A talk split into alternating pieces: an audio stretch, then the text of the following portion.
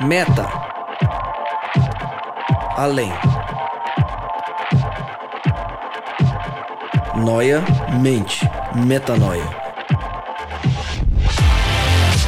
Além da mente.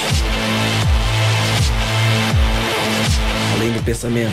Mais longe do que estou. Muito mais do que sou. Novas ideias. Novas convicções. Relevância.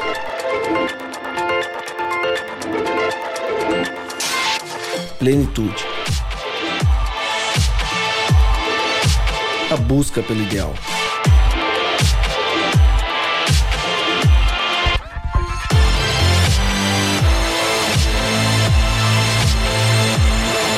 Metanoia. Expanda sua mente. Está no ar mais um podcast Metanoia. Seja muito bem-vindo, muitíssimo bem-vindo ao podcast Metanoia, número 104, exatamente 104 vezes Metanoia, como eu sempre digo. Meu nome é Lucas Vilches e estamos juntos nessa caminhada. Lembrando você que toda terça-feira um novo episódio é lançado e você pode acessar todos os nossos conteúdos direto no nosso site, portalmetanoia.com. Tô correndo, tô com pressa porque eu quero apresentar o time que tá aqui e pro tema pra gente ter tempo para conversar. Começando com ele, que eu acho, eu só acho, que nessa pegada de tentar permuta aqui, permuta ali e tal, conseguiu um esquema com um cabeleireiro. Foi. Você não acha? Eu acho. E desses Cabeleireiro- bem mambembe, né? Ô, louco, isso daí é inveja. Isso é inveja, você tá vendo? Mas Tava conseguiu. grande, né? Tava Pelo menos grande. foi de graça. Eu acho que a permuta tem É. mais a ver com a tesoura, porque pra dar a sensação de que ele cortou pessoalmente o É, cabelo. né? Eu acho. Eu ah, mas ficou acho. bonito. Sim, com a qualidade É que que, tava tá. meio cheia, Mas e os de- caras já ficam falando que eu tenho a cabeça grande e tinha muito cabelo. Quem Entendi. fala isso? Quem E- fala isso? Ah, invejosos. Ah, invejosos dirão. Os, os cabeça pequena, né? E aí, eu tava com calor, eu falei assim, ou eu instalo um cooler na minha cabeça, porque tava, realmente tava quente, eu corto o cabelo, cortei o cabelo. Fácil, rápido. E você conseguiu? Simples. Mas foi gratuito E teve foi, algum... cara. É? Faz a Foi na- propaganda foi aí. na- aquela, sabe aquela, mar, aquela marca Steel? Aham. Steel? Brrr, cortador de grama. Como é que é o barulho aí? a fora. Como que é? Que barulho. Ainda bem, ainda, ainda bem que ele já faz a sonorização, né? Nossa, Que sensacional. fase. sensacional. Que fase. Seja bem-vindo, Gabriel Zambianco. Valeu, obrigado. É um prazer estar Tá aqui. bonito. Tamo junto. Tô Vamos que bonito, né? vamos. Obrigado. Tá é lindo. isso aí. A inveja do Rodrigo não tem um fio de cabelo na É cabeça. isso, é isso. Não, é sempre inveja. É lógico, lógico. Dani Bravo, pastor? Dani Bravo. Quando o Dani chegou, eu falei, eu, na verdade, vindo pra cá, eu falei, eu acho que o Dani participou com a gente lá pelo 20, 30, né? Os primeiros episódios. Aí ele falou assim, viu? Como que a gente faz? Como que eu falo? Que horas que eu falo? Eu falei, você nunca veio aqui? Ele falou, não. Como assim, Cara, Dani? teve uma vez. Não! Teve uma vez que eu me lembro de sentar e assistir vocês gravando. Vai ver, foi daí a Pode confusão. ser isso. Mas só tava assistindo. Tá. Mas hoje eu agradeço aí a oportunidade de estar falando também. Alegria nossa ter você aqui. Isso, E fica à vontade, você viu privilégio. que a gente zoa mesmo. É tudo, é tudo em Ah, casa de aqui, boa. viu? Parece que tá no estilo sertanejo universitário. Aí, Tá vendo? ó. Foi isso mesmo. Obrigado. Gabriel É e isso. Zambianco. É mais ou menos. que.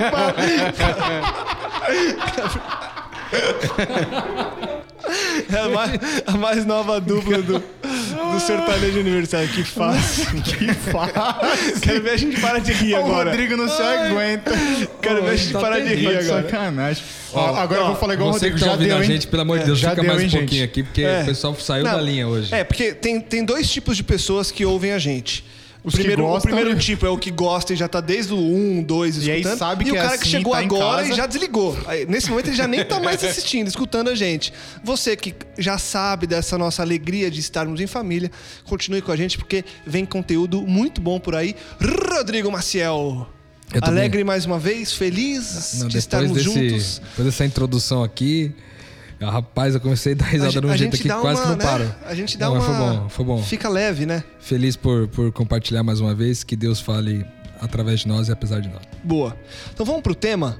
A gente escolheu falar sobre um livro, uma história da Bíblia, de Oséias e Gomer. E a gente resolveu não só estudar ali, mas ver as aplicações que aquilo tem para o nosso dia a dia hoje, o que, que isso reflete, que, que o significado dessa história reflete na forma com que a gente pode lidar com a Bíblia e com tudo que está à nossa volta, as histórias que a gente vê. E a gente foi lá e mergulhou nesse texto, nesse livro, para entender um pouco mais da palavra de Deus e do que, que Deus quis dizer pra gente com mais uma das histórias magníficas que ele contou pra gente. Indo lá pro livro de Oséias, nos primeiros três capítulos, tem essa história de Oséias e Gomer. E para você que não conhece essa história, de duas uma, ou você para, lê e volta, ou você escuta com a gente para tentar entender o contexto que a gente vai trazer para você, porque muita gente talvez é, já por várias vezes passou batido desse livro. E essa é a chance da gente estudar junto aqui. A primeira pergunta para a gente começar a entender do que, que a gente está falando. Em que contexto que Oséias está inserido? Onde que Oséias está? É, como que as coisas aconteciam na nação onde ele estava? E quem é Oséias? Por que, que ele tem um livro dele e por que, que essa história acaba sendo tão importante para a gente hoje, 2017, parar para refletir sobre? Oh. Então, na verdade, Oséias viveu ali nos últimos dias ali do, do reinado de Israel, né?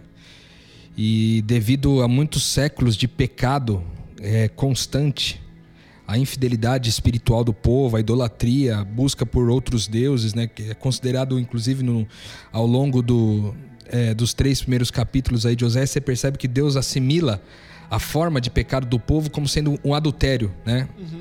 Trazendo essa, essa alusão à relação de Oséias e Gomer com a relação de Deus com o povo, né? Então ele vive nessa época final ali do reinado, onde o povo já estava no limite dos seus dos seus pecados diversos e de idolatria diversos. E aí eu acho que ele traz essa essa todo essa, esse pano de fundo para nos ensinar alguma coisa como, como que Deus lida com a sua igreja, com a sua noiva, né? É, tanto naquela época quanto ele lida hoje também, né? Isso é o pano de fundo que está é, permeando aí Oséias e Gomer, né?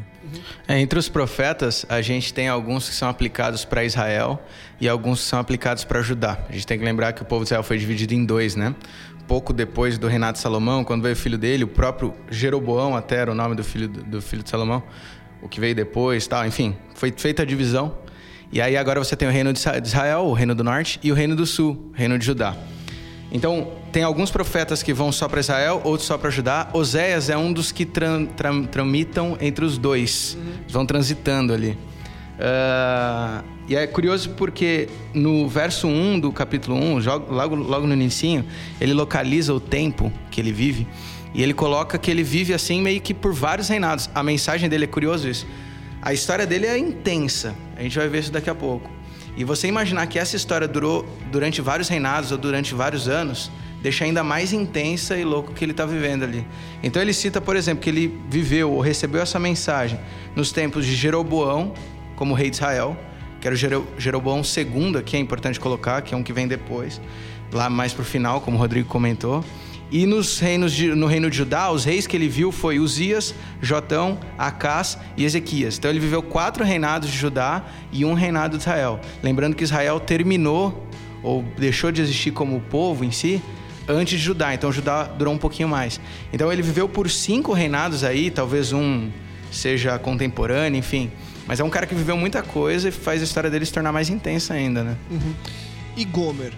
Quem é Gomer? Pode falar. Fala aí, Rô. Não, tudo vai? bem. É que o é, Gomer, na verdade, então é a mulher né, de Oséias. A mulher que é escolhida por Deus para Oséias. E, e ela faz essa alusão, sendo Gomer é, quando você lê o texto bíblico, você tentar sempre aplicar ao que está rolando com a história de Oséias, mas também aplicar que Gomer significa o povo de Israel e talvez hoje, no nosso contexto, significa a sua igreja, a noiva de Jesus. Então, é, Gomer é a esposa, que ao passar da história você percebe que ela é uma mulher infiel, uma mulher adúltera. Então ele, ele se casa com ela, mas ele vive durante a relação que eles têm. Eles vivem, inclusive, ao ponto de ela ter filhos com outras pessoas que não com ele, né? É, e, e, isso vai dificultando muito essa relação é, de casamento, onde ela foge algumas vezes para poder viver com essas pessoas. O texto diz que porque os, é, os homens que a buscavam ofereciam coisas para ela, é, benefícios materiais E a vaidade que ela tinha era atraía ela para essas pessoas e era nesse pano de fundo que ela cometia seu adultério e suas as suas transgressões ali. Então, Gomer é a esposa de, de Oséias, mas que é, traz uma alusão ao povo de Israel e que talvez hoje a gente possa trazer também para a igreja de Cristo. São várias as vezes que acontece essa essa reflexão com relação à prostituição dela, a ela fugir, a ela se prostituir, a ela se relacionar com outras pessoas e ele ir atrás de buscar. São duas ou são três vezes. É isso? Três vezes, é. Pelo menos três vezes as citadas na Bíblia. As citadas né? na Bíblia. Oséias, ele tá ali como uma referência do que Deus faz com relação a um povo que é prostituído. Oséias é o exemplo da forma que Deus lida com, com nós, com o povo que por qualquer coisa, por qualquer outro Deus com D minúsculo, se desvia e vai, dinheiro, carreira, etc. Essa, já, já meio que trazendo para o nosso paralelo de hoje, essa figura de Oséias buscando a mulher e buscando alguém que foge, que se prostitui, que faz tudo de errado e continuando a insistir é um exemplo do que Deus faz com o seu povo desde então? Não, com certeza. O, com certeza. O caso aqui de Oséias é uma metáfora, certo? É tudo metafórico. Aconteceu, mas é que Deus está usando a vida dele como uma metáfora, que intensifica o que está acontecendo onde Oséias assumiu o papel de Deus, como você já colocou, e aí agora Gomer, como o Rodrigo falou, vai assumir o papel do povo de Israel, o povo de Judá, enfim, o povo escolhido de Deus. Então, todo esse relacionamento vai exemplificar como que Deus lida com seu povo, como que o povo se afasta de Deus, Deus vai atrás do povo, aí volta a ficar junto, de repente o povo sai de novo e Deus vai atrás de novo. Então, você tem esse lance o tempo inteiro. Deus perdoando, continuando amando, apesar da prostituição do povo, adorando outros deuses, como você falou. E aí, na hora de aplicar para nossa vida, pegando lições, né? Seria esse caminho mesmo. A gente se afasta de Deus, a gente faz o contrário da vontade dele, e ele continua correndo pra gente, tentando abraçar a gente, buscar de volta, enfim. Com certeza serve como uma, uma metáfora aí, né? E, e, é legal porque quando você vai ler ali os, os primeiros capítulos de, de Oséias, o primeiro capítulo você percebe que é ele narrando a história. No segundo capítulo, a voz é, ativa do texto muda e, e é Deus falando. Isso é muito louco, porque se você não presta atenção, é como se Osés estivesse falando, ou como se Deus estivesse falando desde o começo. Então, essa confusão de, de atores e de autores faz com que essa referência. Intensifica a metáfora. Né? Exatamente. Né? E, e, torna o texto, no capítulo 2, ainda mais forte, né? Porque ele traz ainda mais reflexões com relação a essa busca de Deus por nós, às consequências de quem foge, mas ao amor que é, in, que é impossível de ser diminuído apesar do que a gente faz, né? E causa estranheza, né, pra gente, porque você pensa assim, cara, é, como, do capítulo 1, como que Deus pede para alguém que, é, que ele ama se dar em casamento, casar-se com alguém que é prostituta, que é adúltera, que é, enfim, infiel? Como, né? Tra traz aquela estranheza, porque na, na, nossa cabeça hoje em dia, você cresce e, educa seus filhos para gostar já padronizadamente de alguém que vai, vai te trazer, vai agregar valores, né? Alguém que vai ser fiel, alguém que vai ser correto, alguém que tenha caráter. E ali Deus. E é, é muito louco, porque ali Deus fala assim: ó, vai lá e toma exatamente essa. E ele vai e toma. E, e no capítulo 2, eu acho muito louco essa troca aí de de atores e da voz, como o Lucas disse, porque traz, torna muito mais próximo daquilo que a gente vive realmente como igreja, como povo, como pessoas, né? A gente está constantemente traindo a Deus a toda hora e Deus ainda assim está se dando em casamento com a gente, né? Está se dando em, em relacionamento com nós. É, é, coisa de louco. Ô Lucas, você me permite dar uma resumida na história, porque talvez tenha o cara que está ouvindo que você falou Fica que vontade, não leu então. ainda e a gente está meio comentando a história, talvez está meio solto, né? E eu gosto muito de resumir histórias da Bíblia, porque a coisa faz sentido. Mas enfim. Então você imagina, você que está ouvindo, tenta imaginar acontecendo contigo. Osés é um A Bíblia não fala, pelo menos no livro aqui, não fala qual é o contexto da vida de Osés, o que, que ele fazia da vida. Não, não fala a idade dele. É um cara que está aí na vida dele, provavelmente tinha o seu trabalho, tinha o seu contexto, tinha a sua família, enfim. De repente Deus aparece para ele. E agora manda, Oséias, vai lá e procura uma prostituta, você vai casar com ela. Então ele vai até Gomer, que era essa prostituta. Ele se casa com a prostituta, veja, ele traz essa mulher para casa, e nesse contexto bíblico, quando se fala se casar, se casar realmente é sustentar a pessoa, porque a mulher não tinha trabalho, enfim, no contexto daquela época. Então agora ele começa a sustentar essa mulher, depois tem uma hora que ele conta que ele paga as coisas para ela, ele dá comida, ele dá casa, ele devolve a dignidade para uma mulher que era adúltera, era prostituta. Aí ele tem um filho com ela. Aí uh, Deus Jezreel, mandou, né? na verdade, né, que ele engravidasse a, esp- a- a- a esposa, Gomer, enfim. Só que depois que ele tem esse filho com ela, a história é importante deixar claro que a história não é muito linear, como a gente conta hoje. Então ela não deixa claro, por exemplo, o que acontece depois disso, que a mulher volta para a prostituição, mas é o que dá a entender que depois de ter o filho com ah, Oséias, Gomer volta para a prostituição e aparece grávida de novo. A ideia que passa é que um dia ela apareceu grávida de um segundo filho e não era do Oséias. Inclusive, a ideia que dá é que Oséias está sustentando esse filho que nasce depois. Então nasce um menino, que ele dá o nome, ou uma menina, perdão, que dá o nome de desfavorecida, Deus manda dar esse nome, depois a gente pode até falar mais sobre isso. E depois acontece uma segunda vez esse caso de traição, pelo menos é o que dá para entender, que surge um terceiro filho, que Deus dá, manda dar o nome de não meu povo. Os dois, os dois últimos filhos não eram filhos de Oséias. Só que o contexto que aparece pra gente é que aparentemente Oséias adota esses dois filhos que vieram da prostituição de Gomer. Então você imagina a ideia que louca, porque a Oséias começa a ter um amor muito profundo por Gomer, apesar de saber que ela era prostituta desde o início. Ele começa a amar ela. E ela vai, ele tem um filho com ela, ela vai embora, trai ele, engravida e ele sustenta o filho por amor, perdoa. Aí ela vai de novo, tem outro filho, e ele continua perdoando, continua cuidando. Então agora ele tem três filhos, sendo que só um é dele e dois é de prostituição. Então esse vai e vem é a história, basicamente, que está nos três primeiros capítulos. E depois do capítulo 4 até o 14, é Deus falando sobre essa história. Então, esse romance é a metáfora. Que se são três filhos, você vai imaginar que vão levar anos, certo? Cada filho que nasce, nove meses. Aí depois tem um que ainda foi até a amamentação, depois tem outro que talvez demorou um pouquinho mais de tempo. Então, alguns anos desse lance de Oséias com Gomer, nesse romance, que depois Deus vai usar de metáfora, do capítulo 4 até o 14, para poder chamar a atenção para o povo. Então, só um resumo do que é a história. A gente, quando olha esse texto, e quando você põe no Google, por exemplo, sobre Oséias e Gomer, as principais aplicações são com relação às vidas conjugais. É, a gente pode fazer essa aplicação conjugal também?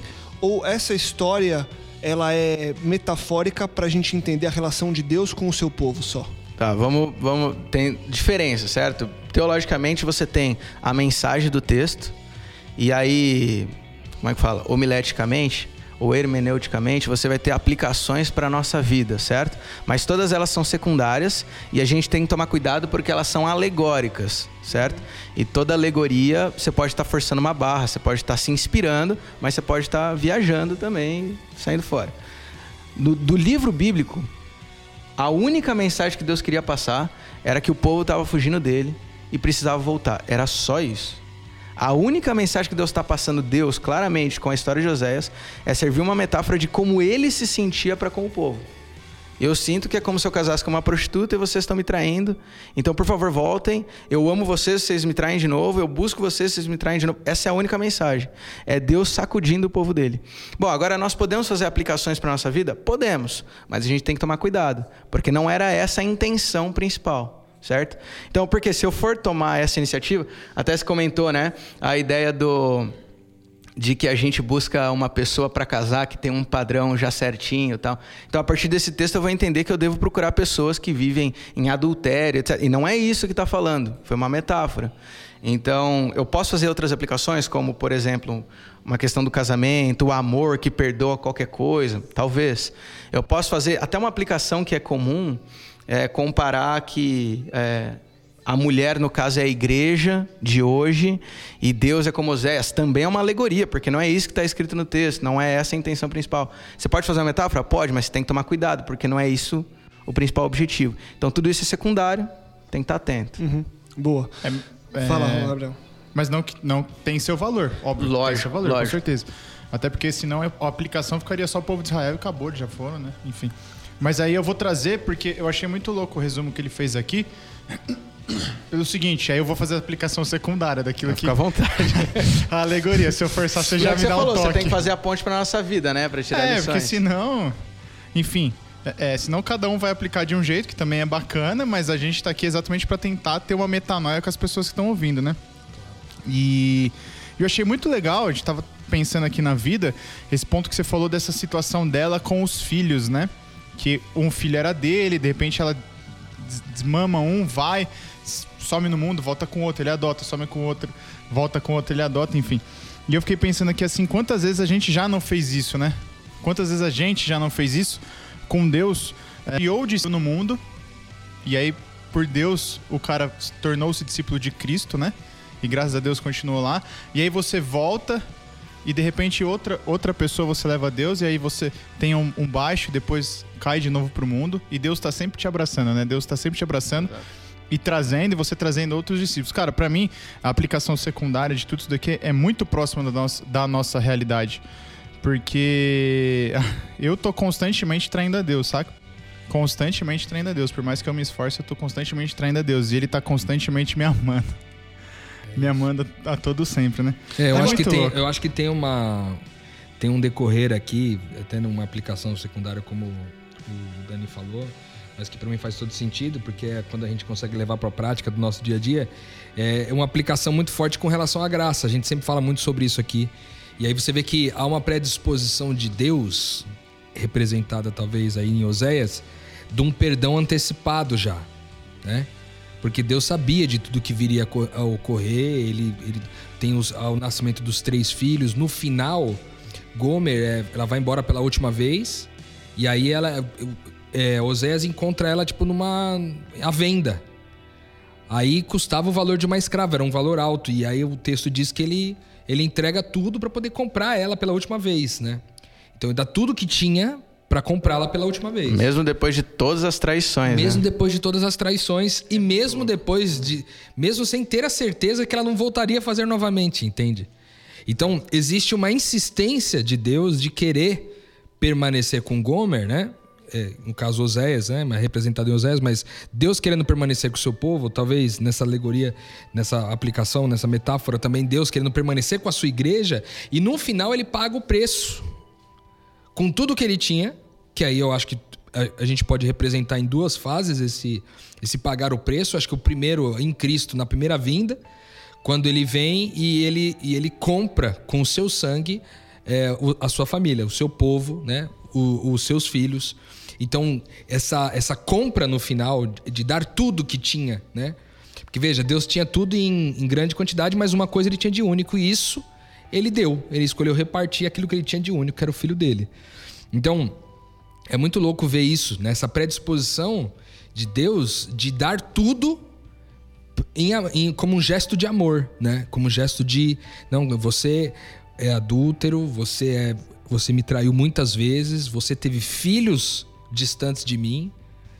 Eu escolhi sustentar os seus filhos, mesmo sendo bastardos, né? E no final ainda estive disposto a comprar você pelo preço total, né, do que eu poderia O, o lance dos oferecer. filhos é bacana. Você pensar que Deus, como você estava falando agora, Deus não só adota a gente de novo, aceita de novo, mas ele adota as nossas burradas também. As ele ele burradas. compra a nossa briga, né? Tipo, ele paga o preço. Então, mais ou menos assim, você, porque fugiu de Deus, começa a fazer coisas diferentes, você começa a ter sonhos errados, você adota projetos de vida, aplicando assim bem prático. Você adota um projeto de vida que não era o que Deus tinha sonhado, e aí você vira uma Dá tudo errado, porcaria, volta todo lascado. E Deus compra isso. Pra mim, a parte mais louca que demonstra isso é. Você falou que no capítulo 2, né, Lucas? A, a voz de Deus e de Oséias se misturam. E é curioso que em nenhum momento o texto fala quem tá falando. Sim. É verdade. Você termina o capítulo 2 sem ter certeza qual dos dois falaram. Porque de fato os dois estão falando a mesma coisa. Aí a parte mais louca pra mim é o verso 1. Porque o verso 1 do capítulo 2, ele tá meio descontextualizado. É, ele até, enfim, não, parece fala o seguinte: povo, é um verso descontextualizado, mas ele tem uma verdade profunda nessa questão de Deus assimilar até mesmo as burradas que a gente faz. Por quê? Quando nascem as- os dois filhos do adultério, a primeira filha Deus manda chamar de desfavorecida. Fala, Zé, você bota o nome nessa menina de desfavorecida. Imagina, coitada da menina.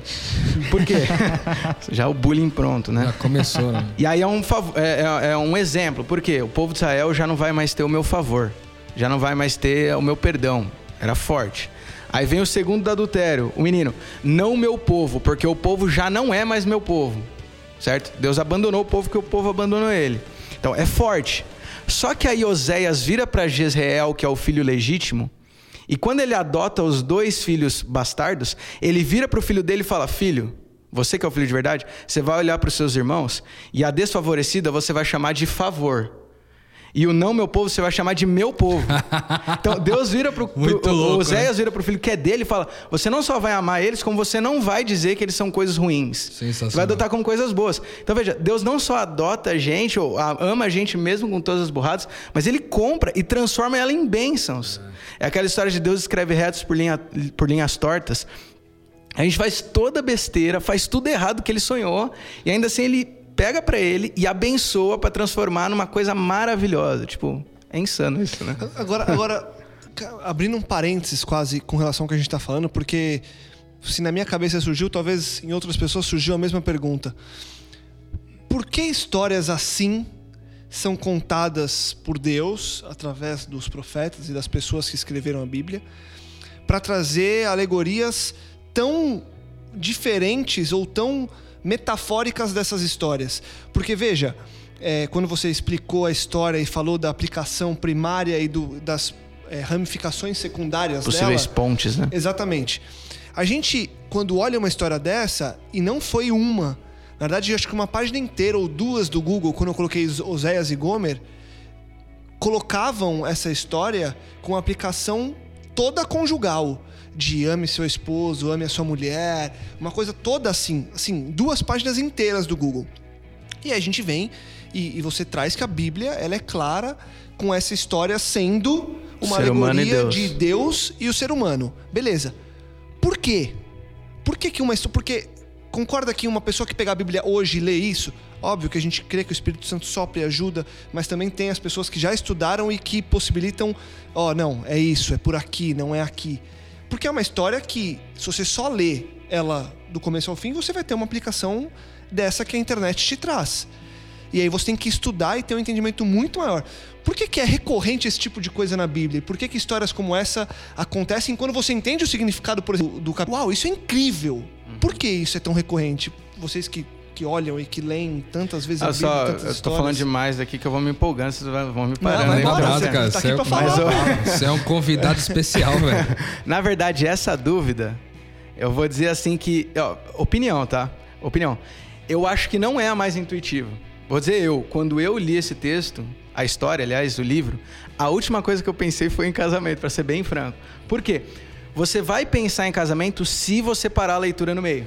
Se você parar no capítulo 3, realmente é um livro que fala sobre o relacionamento de um homem que casou com uma adúltera, uma mulher prostituta.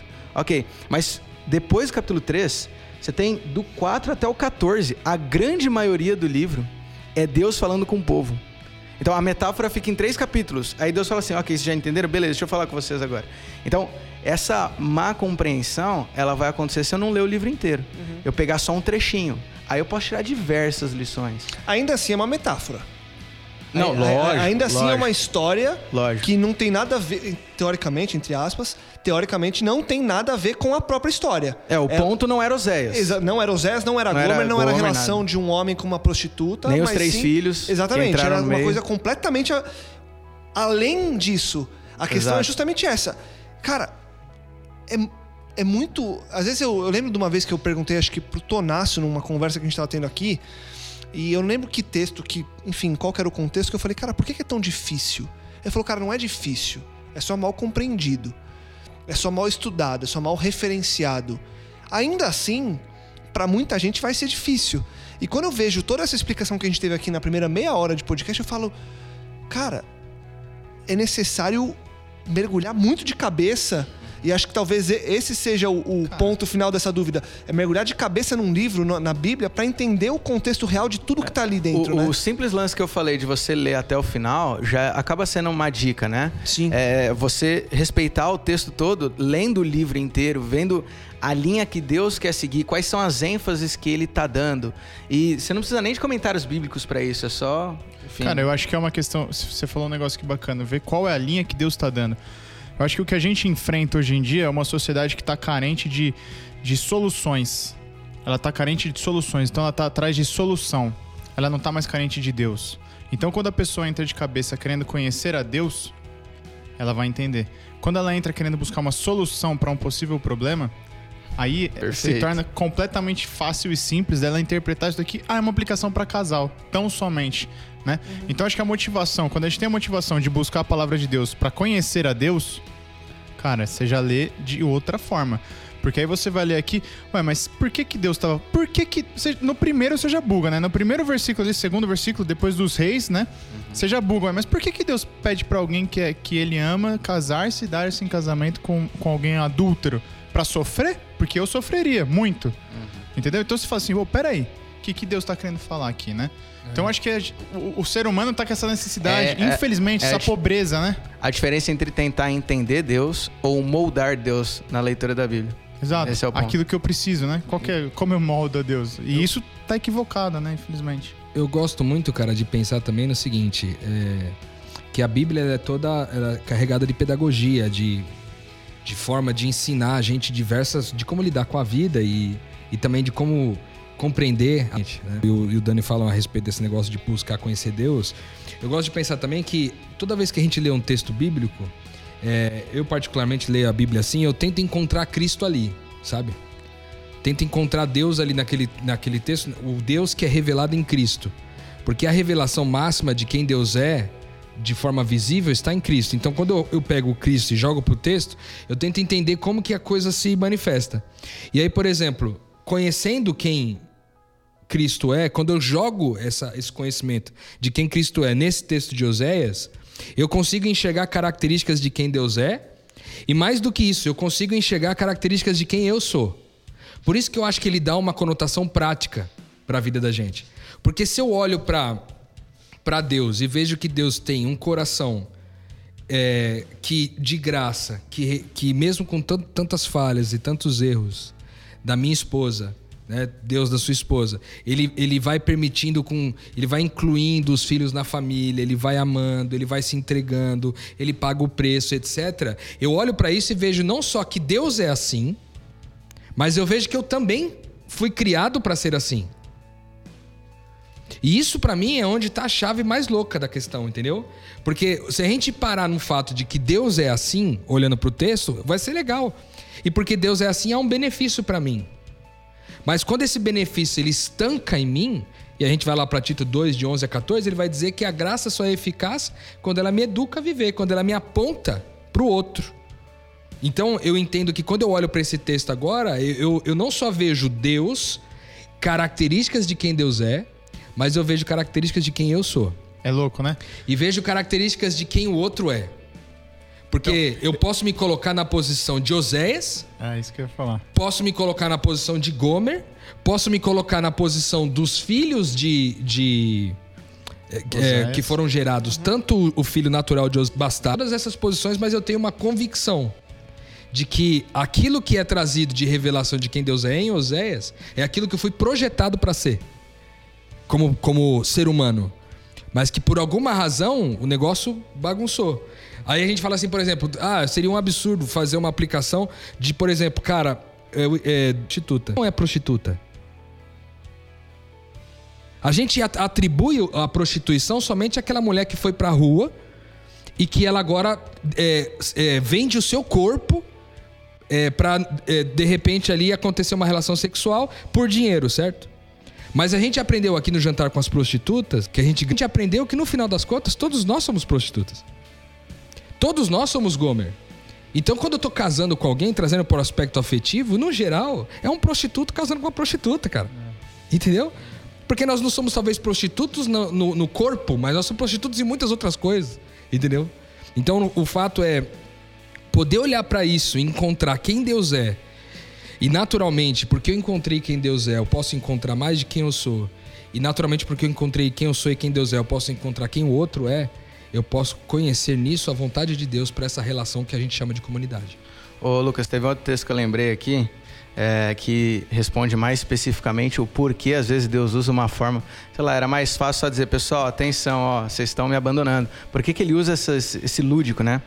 Tem um texto de Marcos, capítulo 4, verso 33 e 34, que ele diz assim, ó, E com muitas parábolas, semelhante lhes expunha a palavra, conforme a permitia a capacidade dos ouvintes. E sem parábolas, não lhes falava nada. Tudo, porém, explicava em particular a seus próprios discípulos. A Bíblia fala que Jesus falava o tempo inteiro por parábolas, metáforas. Ele nunca ia direto ao ponto. Ele sempre fazia uma metáfora, um negócio lúdico, às vezes até uma dramatização, para explicar. E muita gente saía sem entender os Tipo, todo mundo que esse falou, né? falou. Fala legal, mas o que, que, que, que quer dizer? Muito louco, mas o que, que ele quis dizer com aquilo? né? E aí você, você vê vários episódios onde logo depois de uma fala de Jesus, os discípulos param e perguntam: Jesus, bacana, mas não entendemos nada. A gente também não entendeu. E aí Jesus para para explicar. Então, qual é a ideia? Jesus, o que está falando aqui? Deus faz questão, às vezes, de falar, de falar de uma forma, entre aspas, difícil. De uma forma metafórica, de uma forma que aparentemente não faz muito sentido. Por quê? Porque só é para entender quem é discípulo. E no momento certo, né? Exatamente. Então, são duas coisas. Primeiro, a minha capacidade de compreensão, porque é progressiva, eu vou aprendendo aos poucos. E segundo, porque Deus quer que eu sente no colo dele e fale: Jesus, eu não entendi o que o senhor quis dizer. Você pode me explicar? Sensacional. Aí ele explica. De... Deu pra entender? Então imagina, eu leio o livro de Oséias aqui, não entendi nada. Ainda bem. Porque agora você vai ter a chance de deixar Jesus explicar. E Refletir aí no você texto. ora, você espera que Deus vai fazer a coisa começar a fazer sentido, mas gasta tempo ali, sentado com Cristo em oração, para ele poder te explicar. Aí você sabe que você é um discípulo. Se você está entendendo, porque Jesus está explicando, é porque você é discípulo, você não é mais só ouvinte. Olha que muito louco isso que o Dani disse, né? Porque também, olha que é, é carregado nessa declaração mais uma característica do DNA espiritual de Deus, mais uma característica de quem Deus é. Porque Deus não está preocupado em só te dar a solução do problema, ou te dar a informação que você precisa para resolver o teu problema. Mas Ele quer nisso desenvolver uma relação. Entende? Exato. O que é mais louco para Deus não é o- a informação. Agora você sabe tudo, meu filho. Não. É agora você. É gastar você o tempo me junto, né? Conhece, eu te conheço, a gente se relacionou. E como fruto disso também aconteceu de você aprender uma coisa nova. Mas o que eu queria de verdade era me relacionar com você. Isso é muito louco, Isso cara. é da hora Isso é mesmo. sensacional. Característica muito louca de Deus. Quando a gente pega ali a, a- Isso é incrível, né? Porque.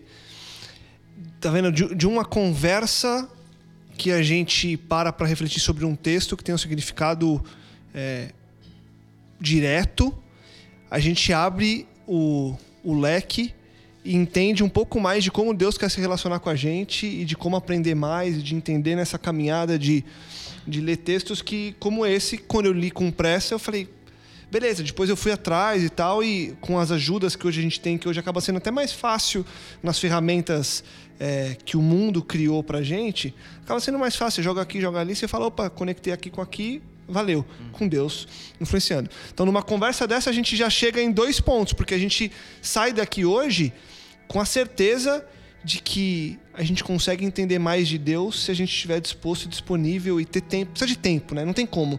Não dá pra você. Muitas vezes eu paro pra, pra ler um texto e a gente lê meio correndo, né? Meio como a gente lê um livro de história qualquer. Um É romance. prrr, É um romance. Você passa.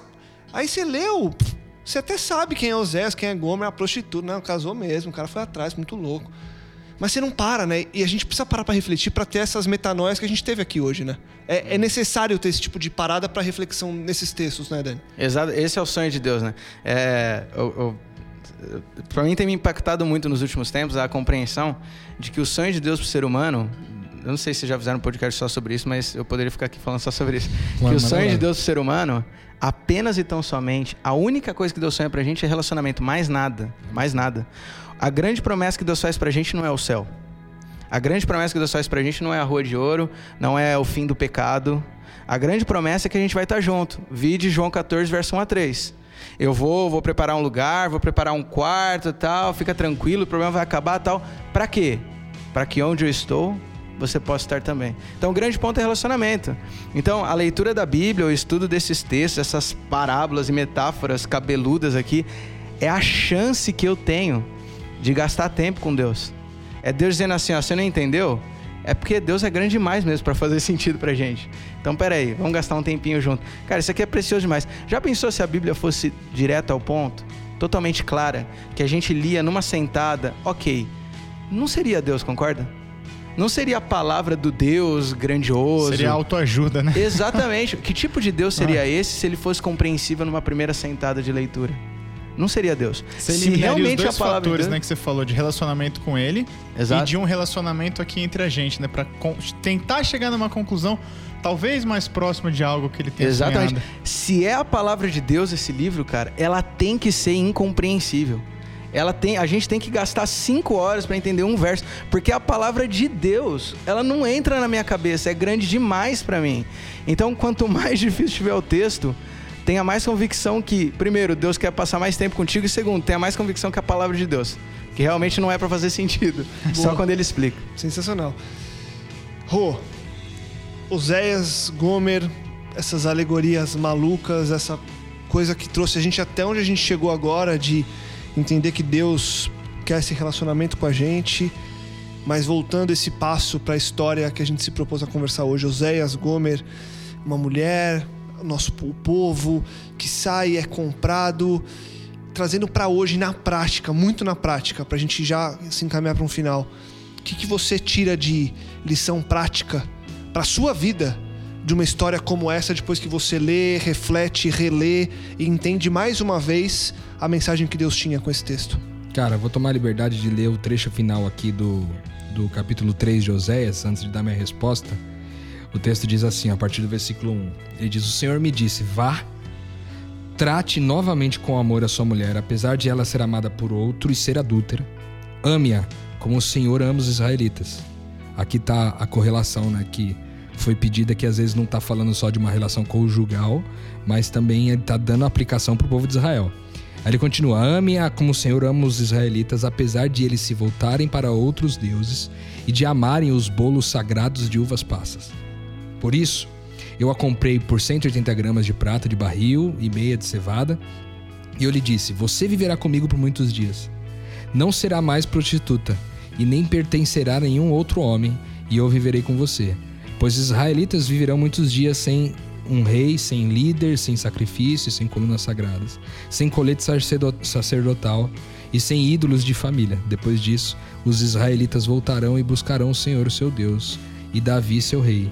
Virão tremendo atrás do Senhor e de suas bênçãos nos últimos dias. Eu gosto muito de pensar o seguinte: quando ele, ele é, no texto ele faz essa declaração, é, eu consigo enxergar Deus dizendo para mim o seguinte, cara, você está fazendo tudo errado, mas no final você já você vai dar certo, cara.